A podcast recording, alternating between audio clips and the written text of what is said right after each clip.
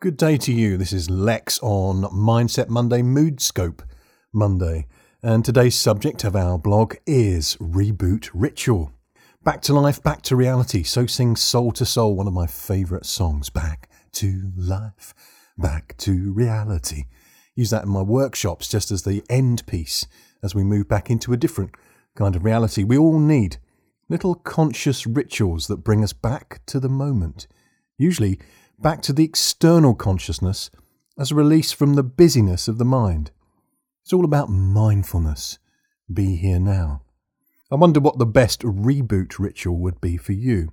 It would need to be something that you can do easily and have ready access to, like making a cuppa.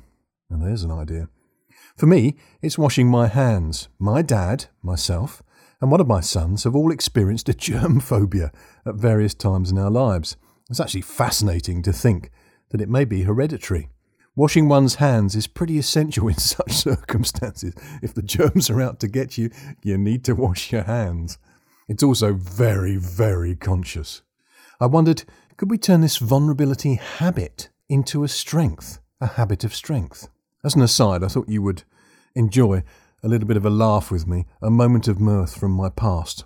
When I was very young, about eight years old, the phobia was so strong that when we were on holiday in Devon, I wouldn't even go into the sea without my sandals on. I wouldn't eat a sweet unless it was wrapped, so I could unwrap it without touching it because germs would come from my hands. Yuck. As an aside on the aside here, a lot of this phobia was provoked and amplified by a teacher who scared the life out of us with a bit of deadly nightshade, saying how we'd die if we touched it and then ate something. Mm. Teachers really have to think about what they say, don't they? Anyway, there was I, the boy with sandals on to go into the sea, the boy with sweets with wrappers around, so I could unwrap them and eat the sweets without touching them. When it finally came to leave the guest house, I was nowhere to be found. When I finally appeared, Mum and Dad asked me where I'd been. I've been washing my hands, I said. Where? They said, because they couldn't find me. In the gentleman's, I answered.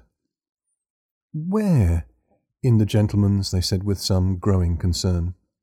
In the little basins on the wall, I innocently replied. It wasn't until I was over forty that they saw fit to tell me I'd been washing the germs off in the urinals all week.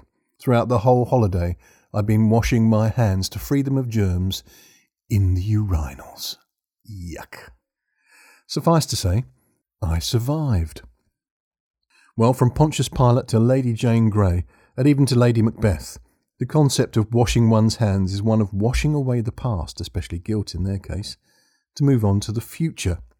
It's a rite of passage. I will wash my hands of you. Whilst my three examples are sad, the act can, in fact, be very positive. For me, then, it's an opportunity to come back to a present external sensory awareness where I consciously close the chapter that has gone before and open myself afresh to what is to come.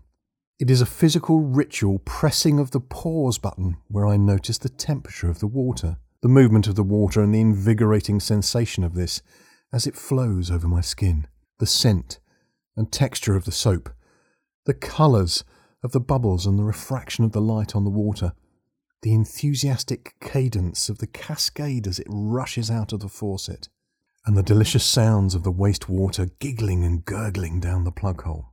It's very here now. It's a delight. With this act, I give myself permission to be here now and to let go of what has been before as I welcome the future. It reboots my overloaded mind, will, and emotions and lets me start again. In a sense, through it, I give myself permission to pause, regather my thoughts, and relaunch. What is or will be your own mindfulness reboot ritual? Do share in the comments below. Let me know how you come back to life. Come back to reality. This has been Lex McKee on Mindset Monday, Moodscope Monday, wishing you an amazing day ahead.